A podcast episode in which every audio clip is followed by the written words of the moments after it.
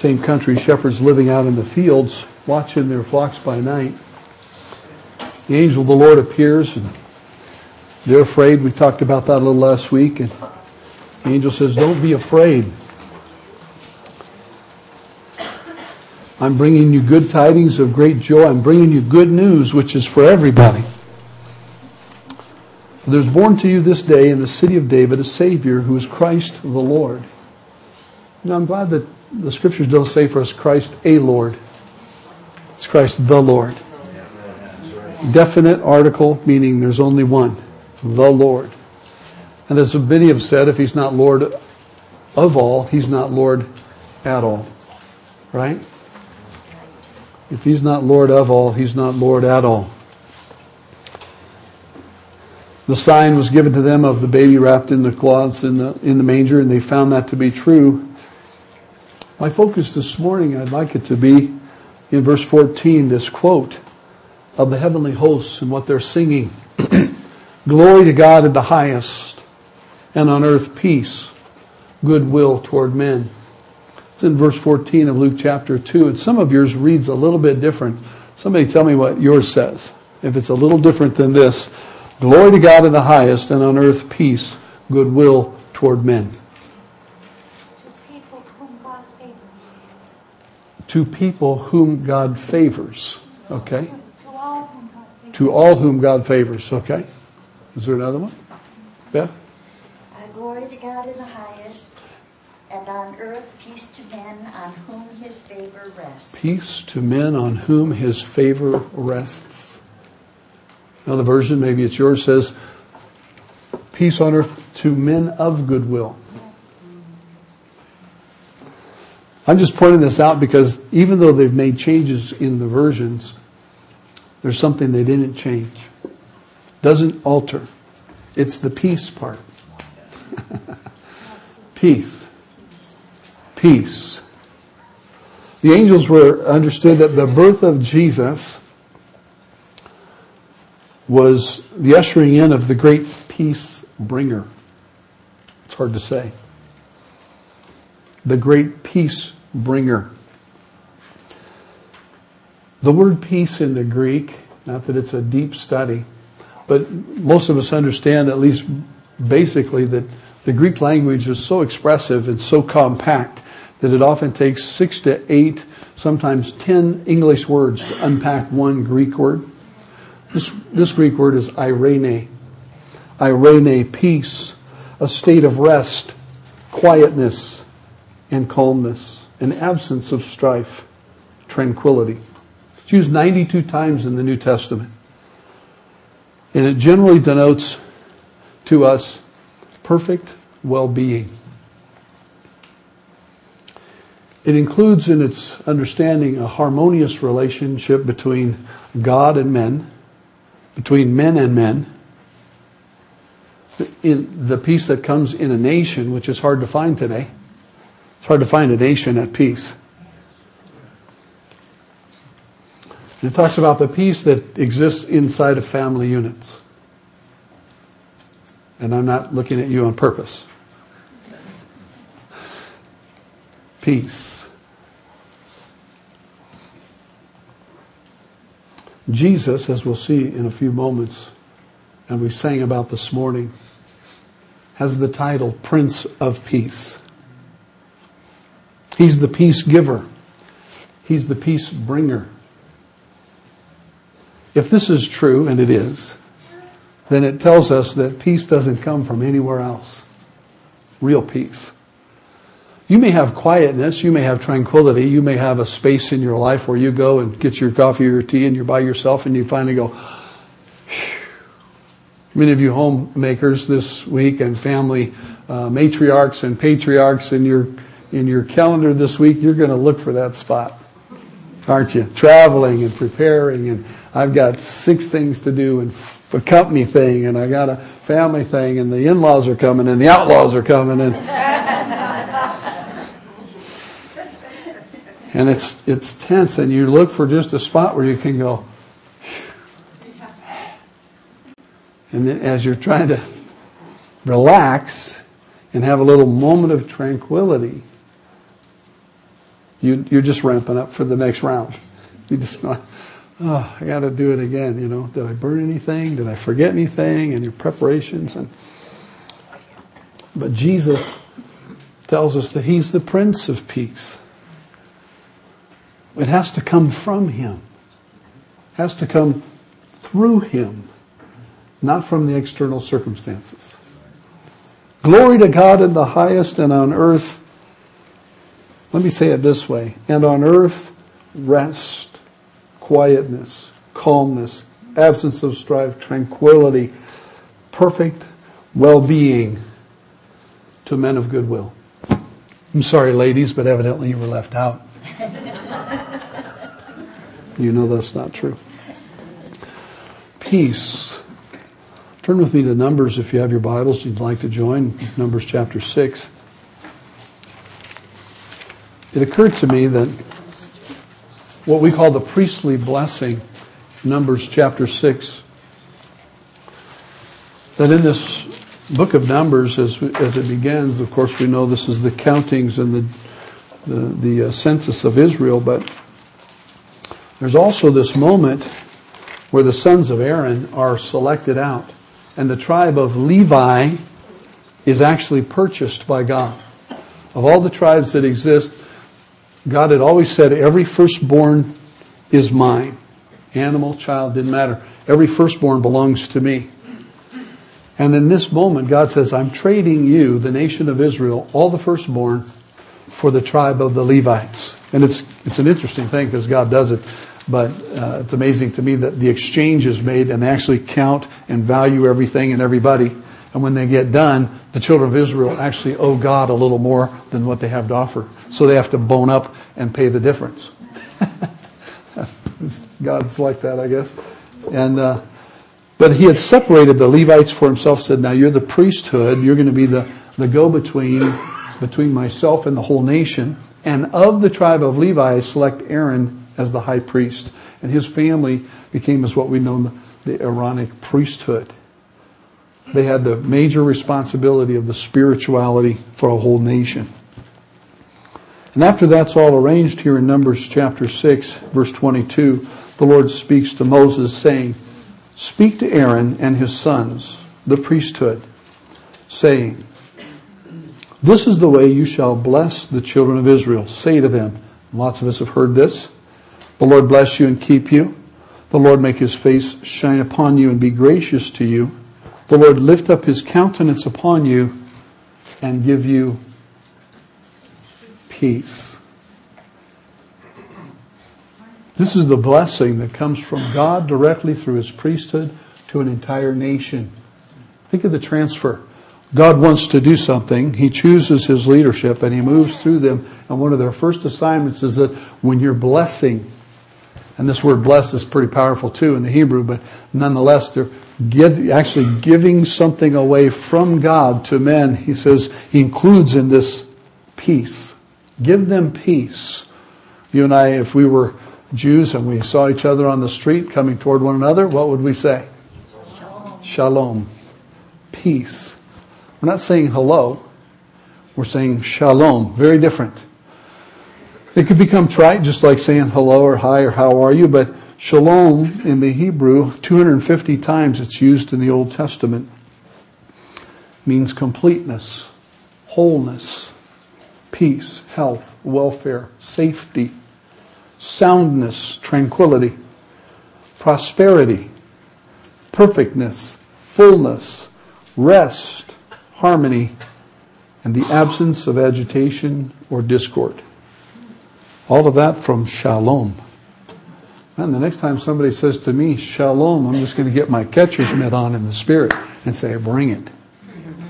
Because I could use all of that. More than a greeting, it's a blessing.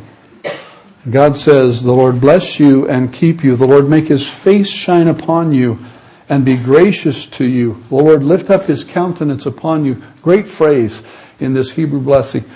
May, may he turn his face towards you and look directly at you.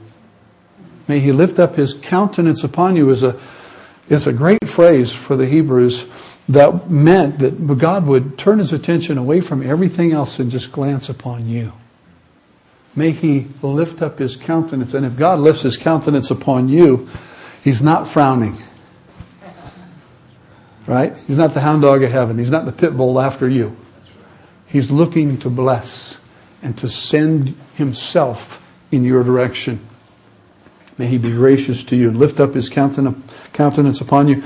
And be sure to tell them, Aaron, may he give you peace, completeness, wholeness, health, welfare, safety, soundness, tranquility, prosperity, perfectness, fullness, rest, harmony, and the absence of agitation. Now some of you moms this week, you think one of your, that's one of your children's names. Your agitation. I know you. God, God's going to bless me with the absence of agitation if you're not careful.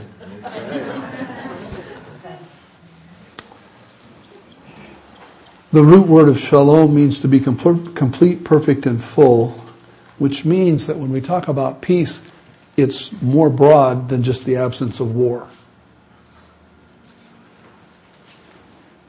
Oftentimes when we use the word peace, that's what we're thinking. There's no conflict.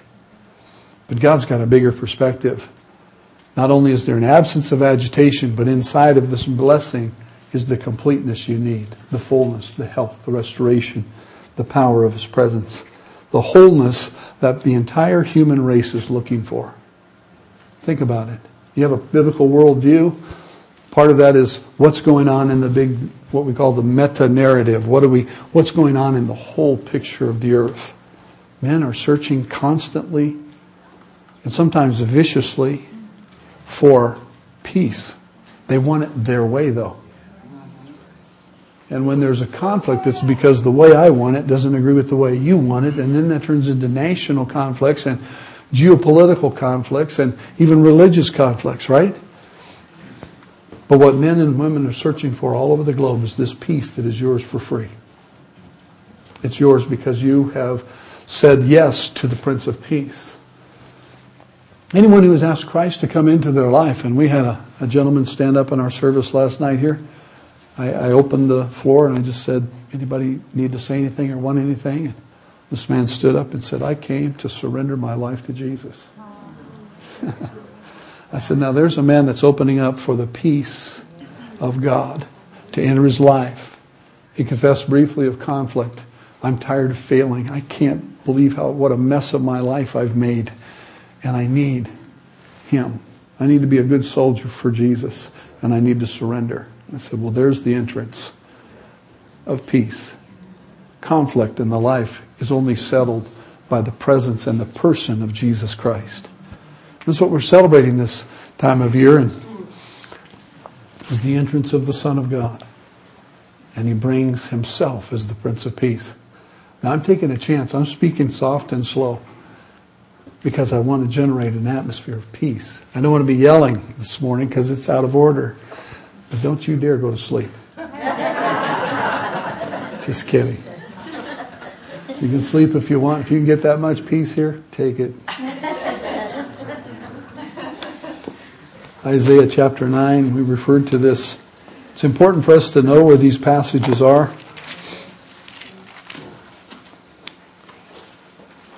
Prophetic of Jesus by the prophet Isaiah. Amazing, some 700 years before he arrives. And, and immensely accurate, of course.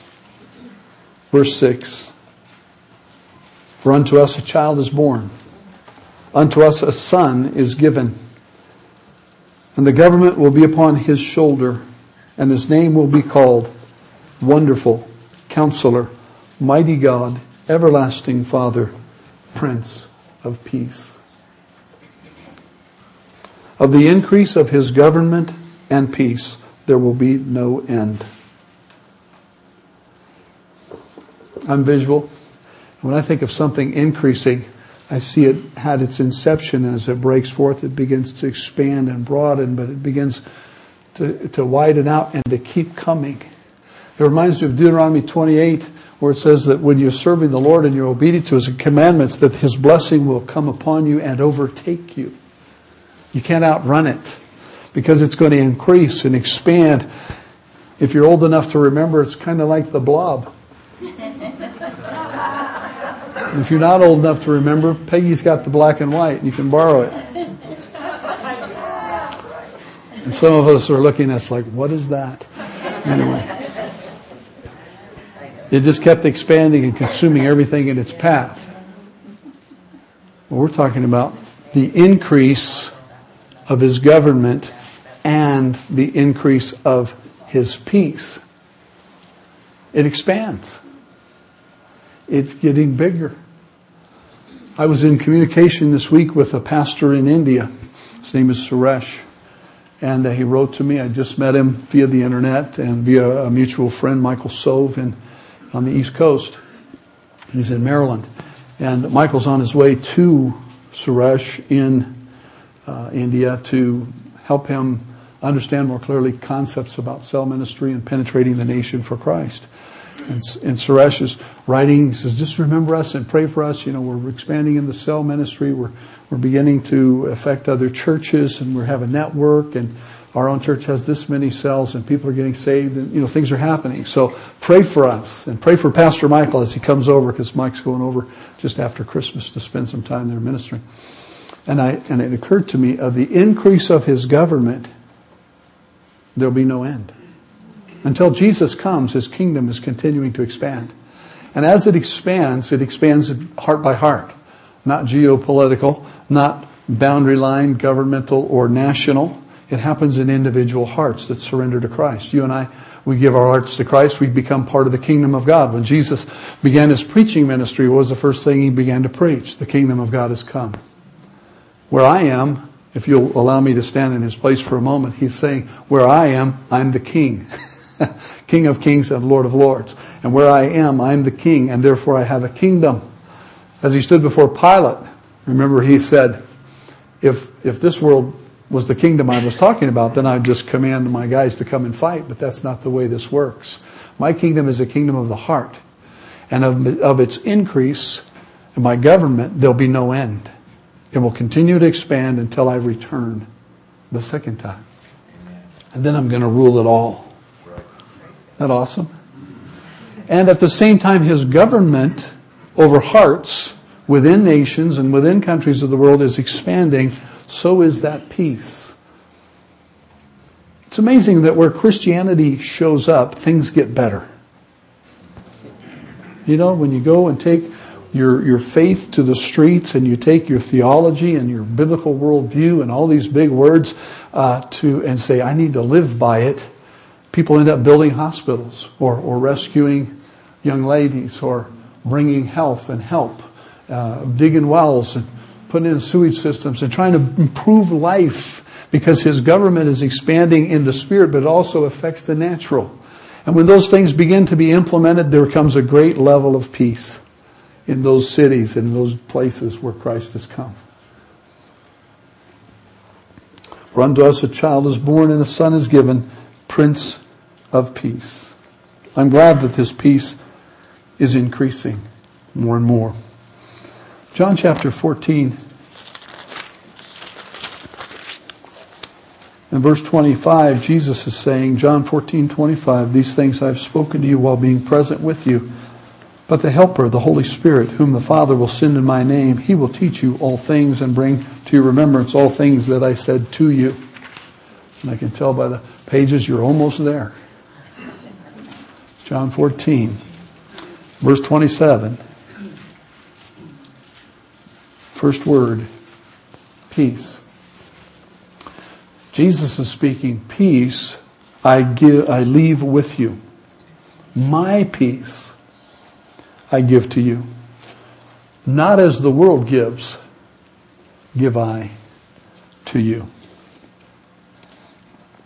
Let not your heart be troubled, neither let it be afraid. You've heard me say to you, I'm going away and coming back to you. If you love me, you would rejoice because I said, I'm going to the Father for my Father is greater than I. And now I've told you before it comes that when it does come, you come to pass, you may believe.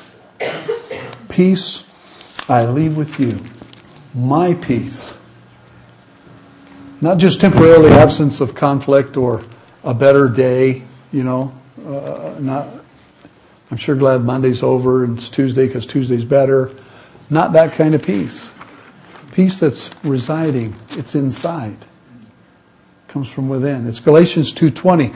I've given my life to Christ. Paul said, I'm crucified with Christ. We were at the cross together. He took me there. My punishment was laid on him. My penalty was his. And he impaled it in the cross. And I was there in that moment. Paul says, I'm crucified with Christ. Nevertheless, I'm alive. But it's not me that's living. It's Christ living in me. Life that I now live, I live by the faith of the Son of God who loved me and gave himself for me. That's my life. That's where peace comes from, is the Son of God internal. It's his peace. If we were to fast forward to Galatians chapter 5, around verses 22, 3, and 4, you'd find that, and it's out on the wall now, there's a little sign that says, live by the fruit of the gifts of the Spirit. Love, joy, peace. It's his fruit. It's his character. It's his nature. And when I yield more and more to him in me, then my nature and character become more like him. Have you ever laid off on your parents that you're just the way you are because of your gene structure? Well, my parents were like this, and I'm just a chip off the old block, and you know the apple doesn't fall too far from the tree, and I like to think the nut doesn't fall too far from the tree. we kind of classify or categorize ourselves as being the way we are because of our inborn gene structure. Let me let's change it this morning. Let me attempt it just for a second. I began to, re- to review at one point in my Christian experience that if I was dead, the Bible says I was dead in trespasses of sins, Ephesians chapter 2. But the Spirit of God came and I was reborn. I was born again. Jesus said you must be born again or you can't enter the kingdom of God. You can't enter the kingdom of heaven. And Nicodemus is quizzing him in John chapter 3, how do you get born again? He said, I can't, you know, go back to my mom and do that process. So what, what are you talking about? He says, you have to be born of the Spirit. Went, that's when I was born again. It was by the Holy Spirit. Now I've got his gene pool. Hello? My gene pool's not worth much. His is great. I'm born again. It's because he brought me to birth. Therefore, you already have the character and nature flowing inside of you because you're born again. Your spirit man can have the same character traits. You don't have to say, well, you know, picking on some who redheads. You know, ah, I just have a short temper because I'm a redhead. You know what? Sarah Hastings doesn't have a short temper. Right? She's got a beautiful head of red hair. And she's got the peace of God in her. It comes out because of the character nature of God has overtaken any kind of gene pool structure in the natural. So next time you start to lay it off on your parents, say, oh, wait, wait, wait. My parenting is from God. My birth came from God. I didn't bring much to the table and he brought a lot more. Therefore, my character and nature is love, joy, peace, gentleness, kindness, self-control, faith, these things. That's me. And I need to grow up into it. John chapter 16. After Jesus has this kind of lengthy conversation, if you happen to have a red letter Bible where all the things that Jesus spoke are in red, you'll find that 15 and you know you can back all the way into 14. Uh, you got 14, 15, and 16. There's lots of red. Jesus is doing a lot of talking, and when he gets to the end of this conversation in verse 33, he says, "These things I have spoken to you, that in me you may have what." Eirene, completeness, fullness, perfect well-being, harmony between you and I, harmony between you and others, harmony in nations, harmony and peace in families. I have spoken of these things that you might have peace. In the world you'll have what? Is this like an oxymoron moment? Wait, you just said I could have peace, but now you're telling me I have tribulation. In the world, there's tribulation all the time. There's conflict all the time. I mean, just pick a spot and you can find it, right? Jaden and I traveled to uh, Irvine on Friday. And coming back, there was conflict. Not between he and I, but between me and the 91 freeway. I mean, I was one of those smart guys. I used the toll road. Came, we came down, and the, the traffic was backed up into the toll road. So I can't handle that stuff. I, I said, Jaden, guess what? We're going to Los Angeles because the traffic's flowing that direction. I, getting, I just do. I go the other lane, so I don't know where this is going, but at least it's moving. It took us a little longer to get home because I kept driving where the traffic was flowing. I thought, man, this is all going west.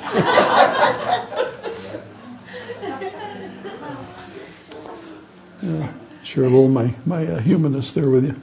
In the world, you have tribulation. When you read the Psalms, there's there's lots of them. I like around Psalm 31, 2, 3, 4, 5, in that area. You have the psalmist saying things like, God, help me, they're trying to kill me all the time. I can't get away from these bums. They're after me and life's bad and it's horrible and yet, and then he turns and he says, yet I trust in you. You'll find these two things married in the scripture. Peace and trust. Yet I trust in you. There's conflict all around me. There's war raging against me. I have, there are groups that are after me to assassins that want to take me out. Don't you feel like that in the spirit sometimes? Like the enemy's just got your name and, you know, he reached in the hat that morning and says, oh, assassinate them. and he's been after you all day, chasing you down and just everything against you and there's conflict and conflict and things just aren't going right and you you almost get sucked into it. But in that moment you say, wait a minute, I trust in you. In the New Testament, the word for trust is to lean the full weight of who you are on somebody else. It's that picture of putting somebody behind you and leaning on them so much so that if they move, you drop. You can't save yourself. Jesus, I trust. I lean the full weight of who I am on you because I know you're trustworthy. You won't move. You already told me you'll never leave me and you'll never forsake me. Those were your words. Jesus, you said if I trust in you, I've got it made. Even if things aren't working out right, I've still got it made. For me, the perfect picture of, of peace in the midst of conflict really makes my palms sweat when I discuss it, but I like it. I, I understand these guys in these big four prop airplanes. I forget which one it is, but they, they can fly real slow. It's kind of lumbering along in the air. And they go to where the hurricanes are with all their measurement devices on board, and they fly right into the that big round part of the hurricane that we all see, the cloud, and they, they enter it at just the right speed. And then they fly with it and they can fly right through and pop out into the eye. And they say that inside the eye of the hurricane, it's almost deadly silent. It's so peaceful and serene. And then they just set their their, their forward motion to move with it, and they can fly right along inside of it. So the only noise in there is their own engines. I thought, I want to go on that ride.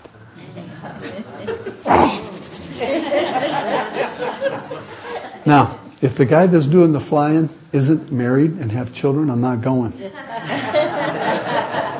He's married and has kids and he wants to get home, I'm going with him. Because the miles per hour on that thing that it's circulating, if you enter at the wrong speed, will just shred the plane. I mean, they won't even find a piece of it. They'll just be splinters. I don't want to be splinters. I do want to live forever in heaven, but I'm not anxious.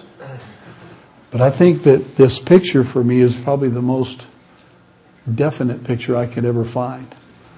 That when life is roaring at 400 miles an hour around you and it's splintering everything in its path, you have a choice to jump into the eye where Jesus is and trust and say, let it, let it roar all around me. All I can hear is tranquility and rest.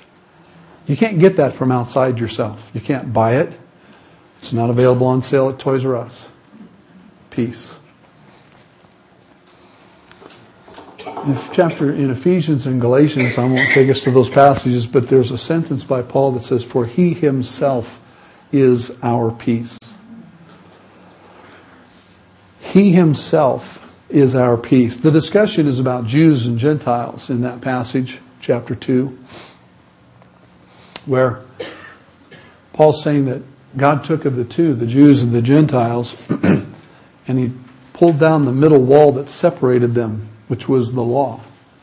Jesus abolished that law and made of the two one man and one body, so that in that one body he would be glorified. In Galatians, he says to them directly, we're called the uncircumcision by that which is called circumcision. In other words, the Jews refer to us as Gentiles. If you're not Jewish, you're a Gentile. That's it. Says, but I'm telling you, Paul, who himself was a Jew, said, circumcision or uncircumcision makes no difference. What makes a difference is being a new creation. Coming to Jesus and letting Him give you second birth. Becoming born again. That's what makes a difference. And He Himself is our peace. There's a process that we can involve ourselves in in obtaining and hanging on to peace. You say, well, what's my role? Here it is, Isaiah 26. What do I need to do? Well, first of all, as we've discussed, you have to surrender to Christ. You have to give your heart over. You have to take your heart and say, I'm no longer in charge of this. You are. And when I take it back from you from time to time, please forgive me because that's my nature. I tend to do that. But remind me so that I can give it back regularly, over and over.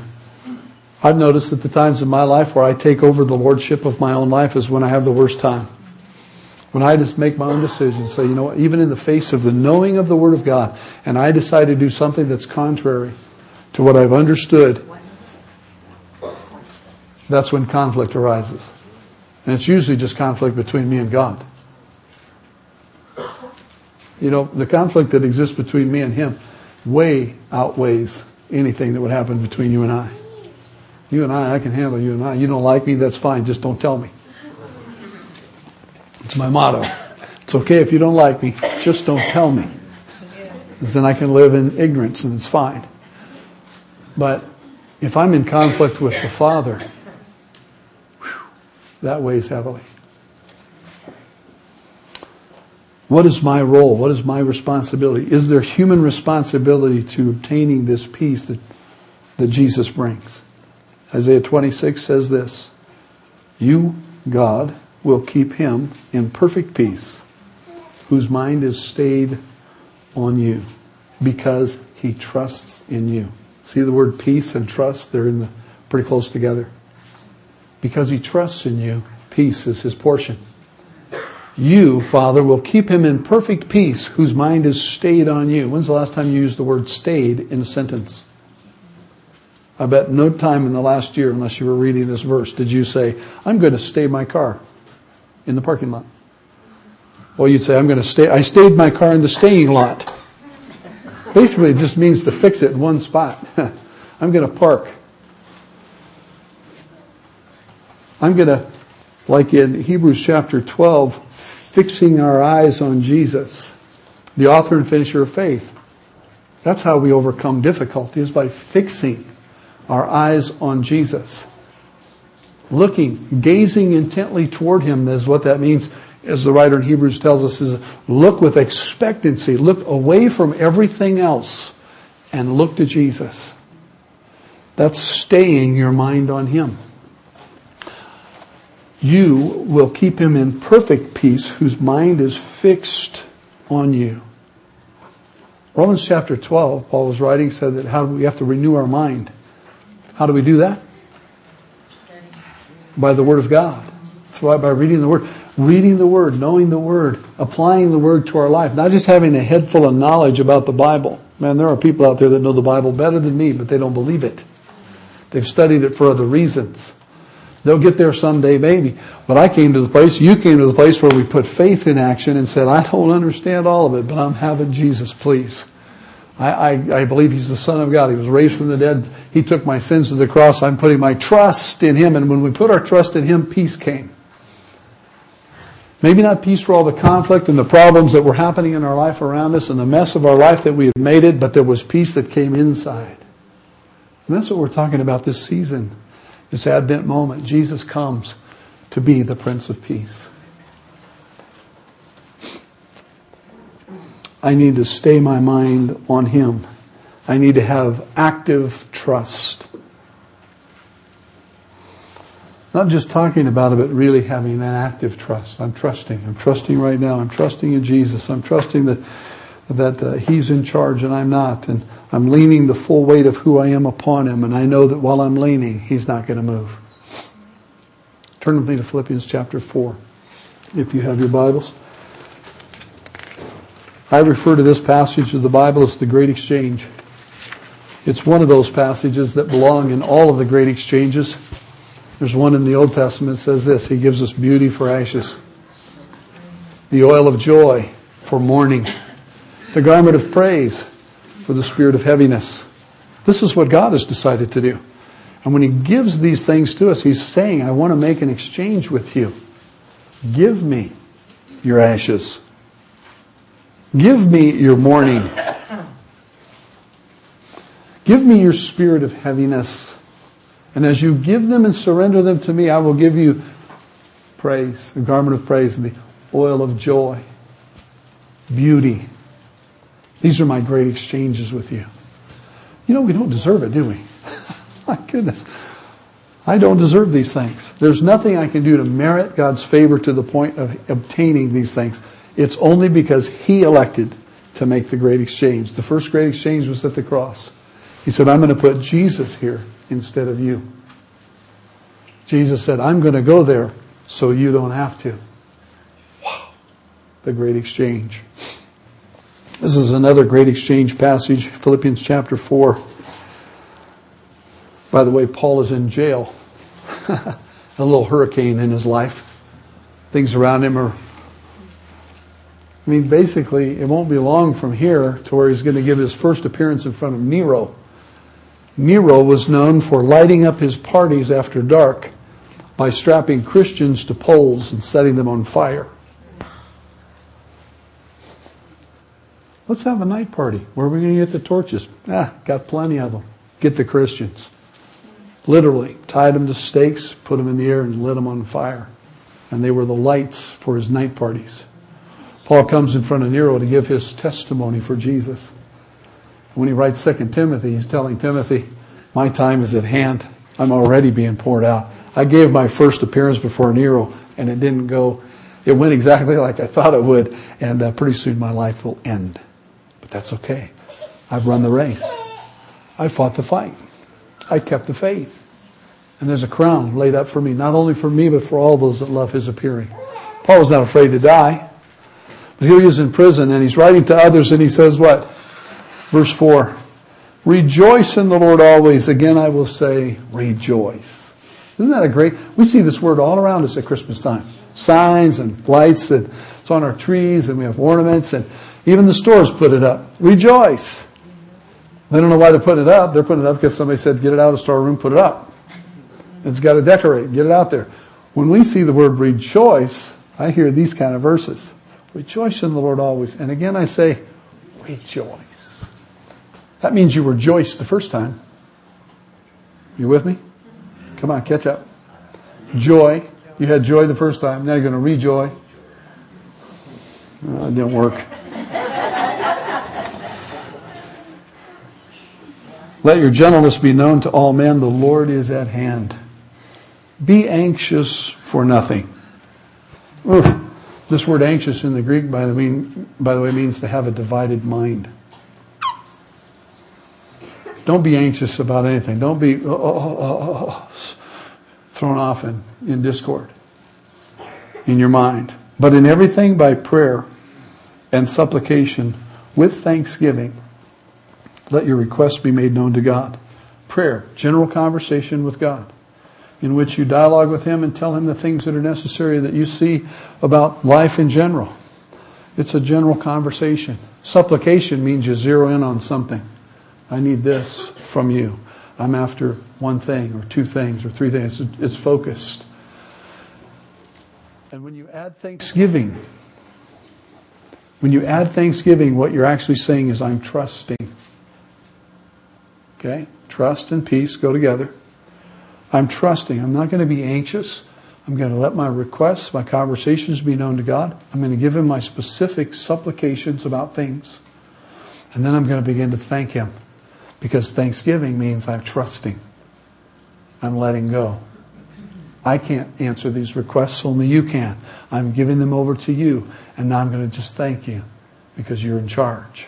I'm leaning the full weight of my trust on you, and because of that, here comes the great exchange. And the peace of God, which surpasses all understanding, will guard your hearts and minds through Christ Jesus. Lord, I'm talking with you. Lord, I'm being very specific about my supplications. And by the way, thank you because I know you're in charge. I'm going to now lean the full weight of who I am and my trust upon you because you're trustworthy and you won't move. You won't drop me. You won't leave me. You won't forsake me. I know all these things may not come out exactly the way I've asked for them to come out, but as long as I'm trusting you, would you make the great exchange? And he says, yeah, here's the peace that passes all understanding. To me, that's the eye of the hurricane. I cannot understand with my finite mind, even though the guys in the planes and all the students or whoever they are might tell me how it really works. I can't understand how that you could have four or five hundred mile an hour circular winds and have nothing going on in the middle of it. It passes my understanding. It far surpasses my ability to grasp. I spent some time in study. Yeah, I could catch up to speed, but I'm not interested in that. I like not understanding it. I'm not saying I like being ignorant. I'm just saying I enjoy the fact that it's bigger than me. And when he says, do these things, and I'll give you peace that surpasses your understanding. I don't need to understand it. I just need to have it. we need it. Times of turmoil are just smoking around us. We say, put me in the middle, Jesus. Put me on your lap. You're in charge. You're the Prince of Peace. You're the ruler of all things, and my life is in you. And like Paul, even if they take my life, so what? That's no big deal, because I get eternity with you whatever comes. I can have peace that passes understanding. We get a little thrown off though, don't we? We're kind of talking about an ideal world, aren't we, here this morning? It's real. You can have it. How often do we get it? Only when we're trusting. Does it really manifest? There's a, a passage in Isaiah 32, you don't have to turn there, it's four verses called the peace of God's reign says, Then justice will dwell in the wilderness, and righteousness remain in the fruitful field. The work of righteousness, that is right standing with God. The work of righteousness will be peace. The effect of righteousness, quietness and assurance forever. My people will dwell in a peaceful habitation, in secure dwellings and in quiet resting places. Though hail comes down on the forest and the city is brought low in humiliation, my people will be at peace.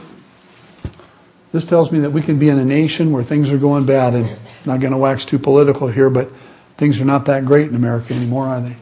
Things are tough. Things are getting a little different than we've expected it to be. And I'm not trying to play the role of the prophet or say how it's going to go, but I, I do think things will get worse. They'll get harder.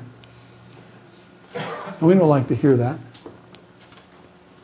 You can't, you know, America's a big boy and you can't play with it too much without hurting somebody's feelings. I love America. I love where I live. I, am glad I was born here. I, I, you know, I sing when we, when I cry when we sing the national anthem and, you know, I just love America. But America is not the answer. Jesus is. And if things get tough and it hails in the forest and the towns are wasted in humiliation, not necessarily by destruction, but we could humiliate ourselves in front of the world. And if that happens, even though I live inside of it, and Pastor Suresh, even though he lives in India, things aren't going that well for Christianity in India, right? But he lives inside the country and where things are happening all around him, he can have peace that surpasses his understanding.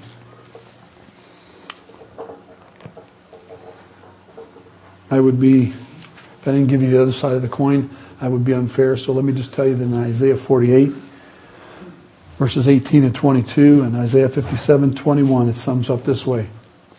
God said it, I did, there's no peace for the wicked.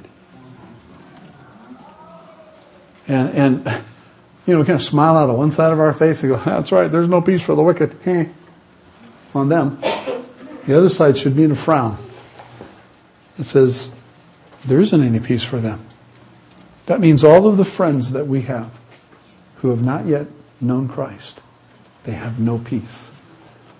I mean, they don't have any way of getting it except through Him. They're going to live in what they think is a normal life, and it's not normal. It's below normal. It's without peace. It's without any kind of security. It's without uh, any hope of the future. They're just kind of existing day to day. Our relatives our family members, some of them without Christ still, we realize they have no peace. God calls them the wicked, as you and I were as wicked as they. But there's no peace for them. So don't be surprised if at some of your family gatherings for the holidays, there's turmoil.